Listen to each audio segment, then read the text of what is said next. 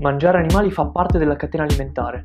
Quante volte lo abbiamo sentito dire o ci siamo trovati noi stessi a dirlo? Molte persone usano la catena alimentare per giustificare il proprio consumo di animali e derivati, ma quanti sanno che proprio questo concetto è in realtà una motivazione per smettere di farlo?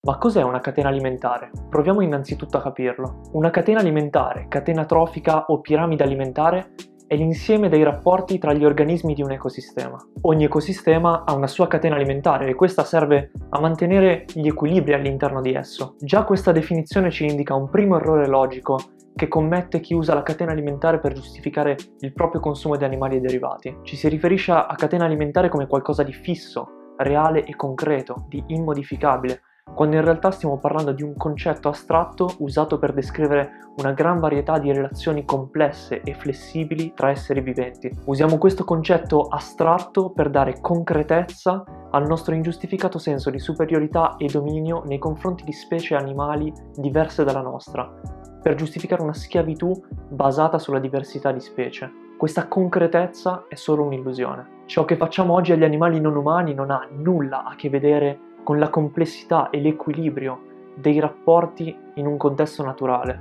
Ingravidare artificialmente gli animali, allevarli in modo selettivo, venderli, confinarli in spazi ristretti per tutta la loro esistenza, imbottirli di farmaci per evitare che si ammalino, ucciderli a pochi giorni, settimane, mesi di vita, è quanto di più distante ci possa essere dalla natura a cui tanto ci riferiamo. Quello che in realtà stiamo facendo è usare il concetto di catena alimentare per dire che potere è diritto, ma sarebbe come dire che dato che posso picchiare un cane, allora sono anche giustificato nel farlo e anzi è il concetto astratto da me arbitrariamente scelto che me ne dà il permesso. Ma nella piramide o catena ci sono più livelli.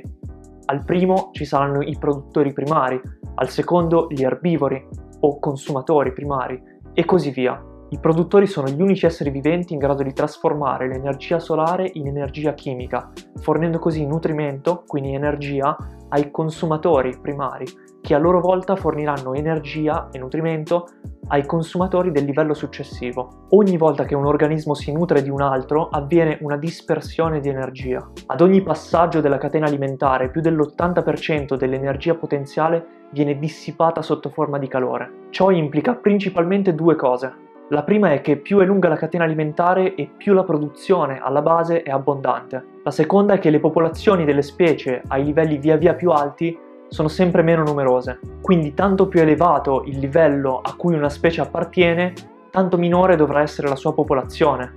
Motivo per cui si usa anche il termine piramide alimentare. Una piramide è appunto più ampia alla base e più stretta man mano che si sale. Inoltre, siccome un individuo può appartenere a più di una catena alimentare, si crea una vera e propria rete alimentare. La dispersione di energia a ogni passaggio implica che la popolazione delle specie ai livelli via via più alti sia sempre e comunque limitata, o almeno questa dovrebbe essere la situazione affinché la catena alimentare mantenga un equilibrio in tutto l'ecosistema.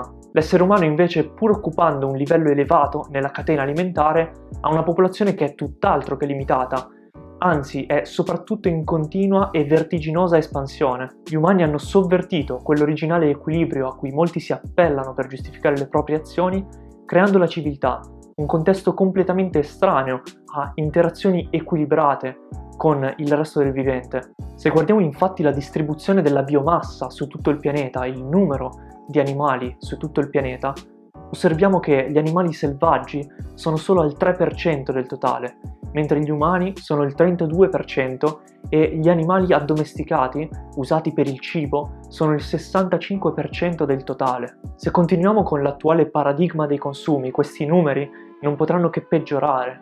Proprio ora, mentre sto parlando, il numero di animali selvaggi è in continua diminuzione, mentre il numero degli umani e degli animali addomesticati è in vertiginoso aumento. Questi numeri comportano uno squilibrio totale e non sono che un'indicazione cristallina che mai quanto oggi il momento è propizio per cambiare collettivamente la nostra posizione all'interno della catena alimentare. Una singola specie può occupare più livelli a seconda della fonte di energia alimentare di cui si nutre. Gli onnivori, come gli orsi ad esempio, non occupano un livello fisso nella catena alimentare, ma lo variano a seconda di cosa si cibano proprio perché possono trarre i nutrienti di cui necessitano da diverse fonti. Se quindi ci definiamo onnivori, possiamo, proprio come l'esempio dell'orso, variare il nostro livello trofico. Non solo non è necessario per noi oggi mangiare animali e derivati per sopravvivere, ma evitare di farlo avrebbe perfettamente senso in termini di catena alimentare. Nel nostro caso specifico fare ciò comporterebbe una notevole riduzione della dispersione energetica.